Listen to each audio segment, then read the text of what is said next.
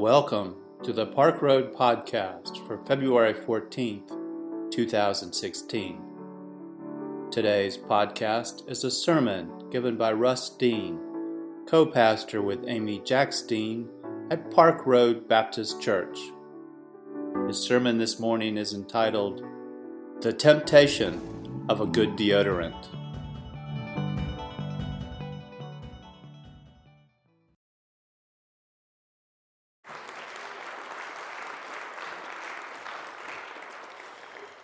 Make you want to say that A word, won't it? Amen. It's a good word at the beginning of Lent. Now, I believe in a lot of things, and I need to make it very clear to you this morning as I begin this sermon that I also believe in deodorant. Some people, you know, have that all natural thing going on, you know, that European women not shaving under their arms, and, you know, suit yourself about that. But when it comes to no right guard, that's just wrong. I don't care who you are, you need to wear your deodorant every single day. The problem with good deodorant, though, is that it doesn't really change anything right? I mean, the problem stays. Deodorant just makes it smell a little bit better. And I'm all for that. But there are some things that you cannot cover over. Some things people of faith should not be willing just to dress up and pretend that there's not really some deep stink underneath. The temptation of Jesus gives us a chance to think about the issue at the heart of our troubles to be honest about it and see it with new eyes. The French philosopher Voltaire popularized the phrase, the better or the perfect is the enemy of the good. Based on an Italian proverb, the idea is that sometimes we forsake something good because of our tendency to want to make it perfect. Like the high roller who can't be satisfied, who wagers all on a chance for the jackpot and loses everything. Voltaire's wisdom pits pragmatism over idealism. There are times we need to take what we can get, enjoy the good, believe the better will come another day. The greater temptation, though, one that we've all suffered, is just the opposite of that. It is forfeiting what might be it's forfeiting the better because we're willing to settle for much less. And there's a funny commercial on these days for DirecTV. You might have seen it. The scene opens in a modern American neighborhood, but the boy at the center is dressed in the clothing of the pioneers those long pants and long sleeved shirts and suspenders and his broad brimmed hat. His father is plowing their, middle, uh, their upper middle class yard behind an ox when the boy runs out of the house and interrupts him Father, why can't we have DirecTV like the McGregors? And he looks next door as the homesteader explains Because we're settlers, son. That's what we do. We settle for cable TV. Well, we settle too, don't we? For things much worse than cable TV. We all live good lives, but every single one of us would be better off if we were not willing to settle for the way things are. Now, I'm not saying to you, you would have more stuff if we didn't settle a bigger house, a newer car, better deodorant. I said we would all be better off if we could see a bigger picture and have the faith to live the life Jesus offers. Jesus wants what's good for all, which would be better for everyone.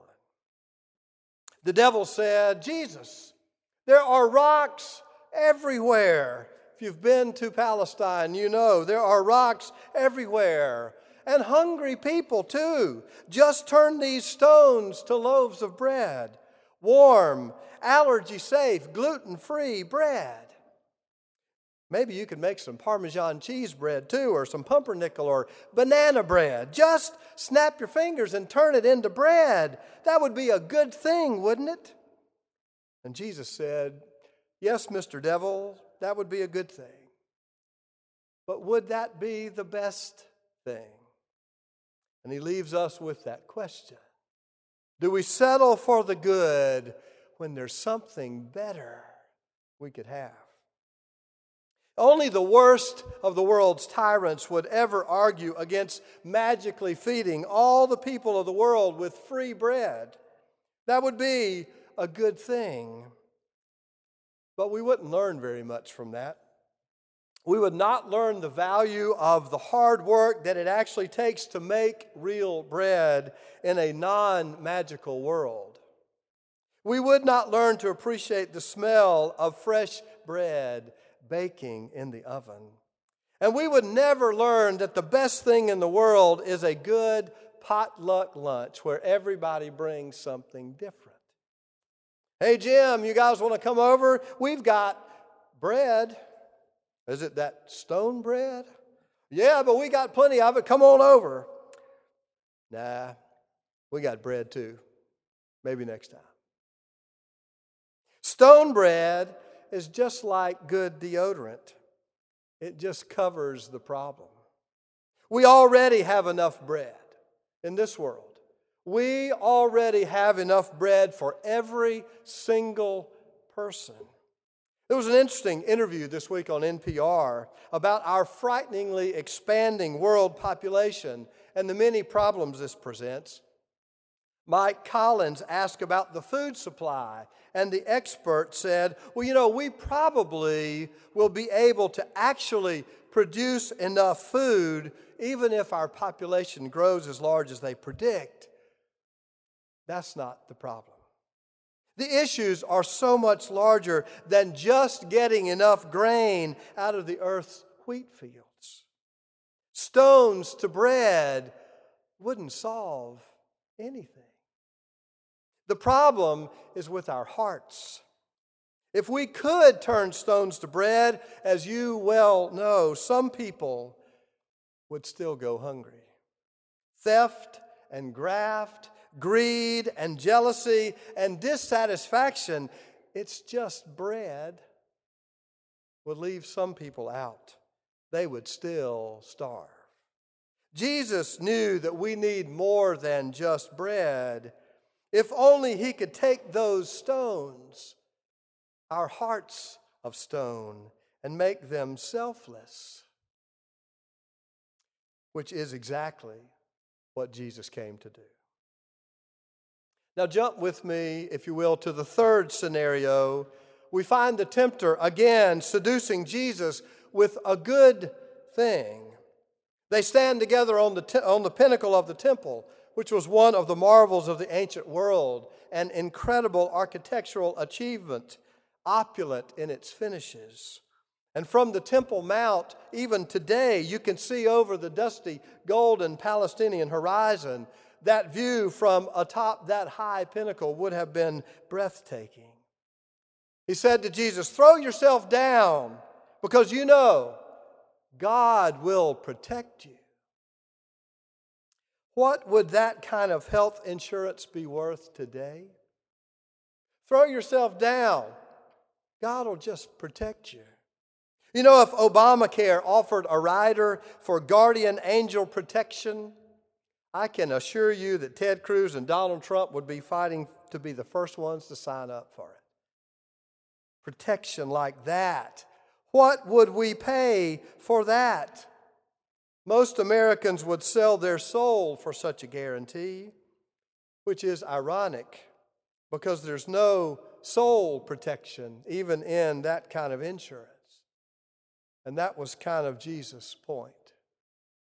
Our healthcare industry is out of control. But before you start blaming any president, any Congress, any insurance executive, we need to take a look in the mirror my friend Ken Godwin, who can cite a documented study to justify his every opinion, and he has a lot of them. Ken says the ridiculous cost of insurance is mostly our fault. Ken can quote the stats, but he says we spend something like 90% of all health care costs in the last year of life trying to prolong the inevitable. What measures will I take to prolong my life, the life of a loved one, even when death is inevitable? What will that cost my family? And what will it cost the rest of us? And before that last year of life, think about all we spend on get healthy gadgets and get skinny diets and get younger next year books when we all know that's a lie. Every year trying to prolong the inevitable. How much will we spend? Now, I am not saying that living and living healthy and well and as long as you can live healthy and well is not important. It's very important to me. Of course, it's important. I am saying that a little sanity and reality and comfort with the idea of dying would go a very long way in our culture. Jesus said, Don't test God. We live, we die. It's all good. And Jesus also said, I am the resurrection and life. Anyone who believes in me will never die. Maybe we just need to believe that a little more. Now, in the center of these two temptations, appropriately in the center, our oldest adversary gets to the point of it all. He takes Jesus up and he shows him all the kingdoms of the world, and he says to him, To you I will give their glory and all authority if you will worship me. Which is just another way of saying, Worship yourself. The devil, in any form he exists, is nothing more than the temptation to selfishness the desire to turn the entire world inward. You will have glory and authority, ego and power, which is the heart of every problem this world has ever known.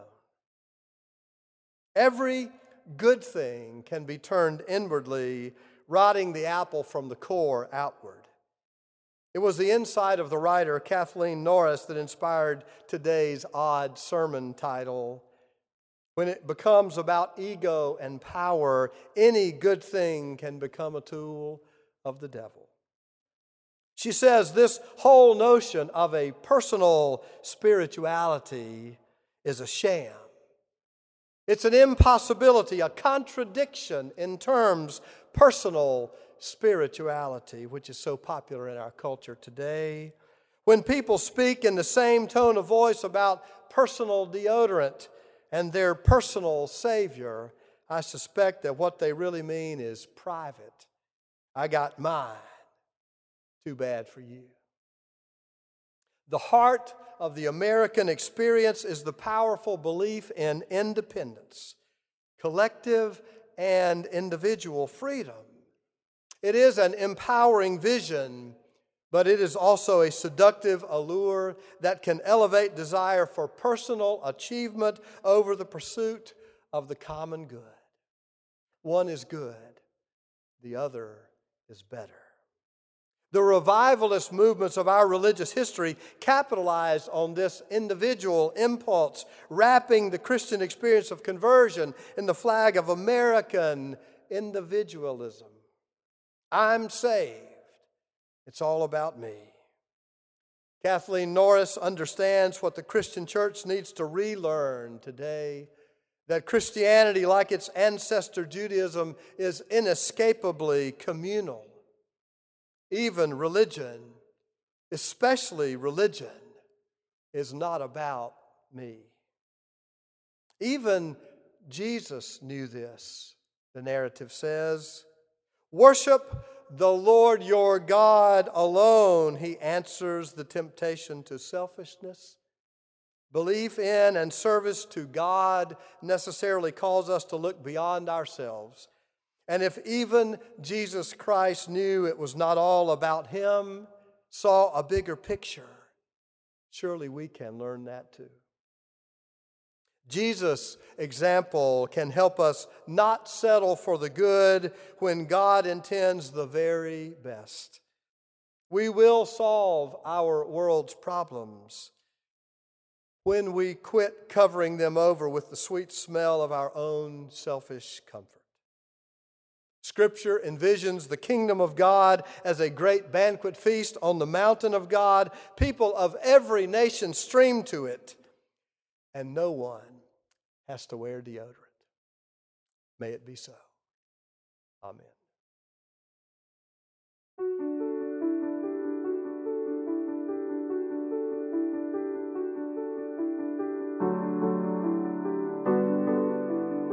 We invite you to learn more about Park Road at parkroadbaptist.org. Park Road is a progressive faith community located in Charlotte, North Carolina, encouraging independent thought, community service, social justice, and interfaith understanding.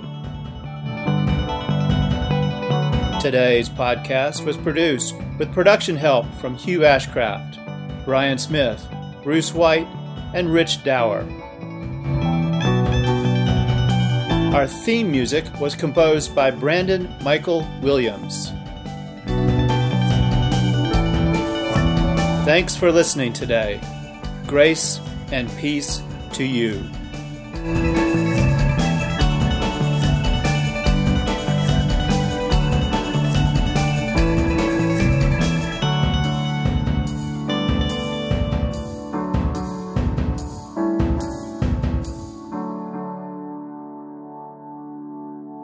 This has been a production of Park Road Baptist Church.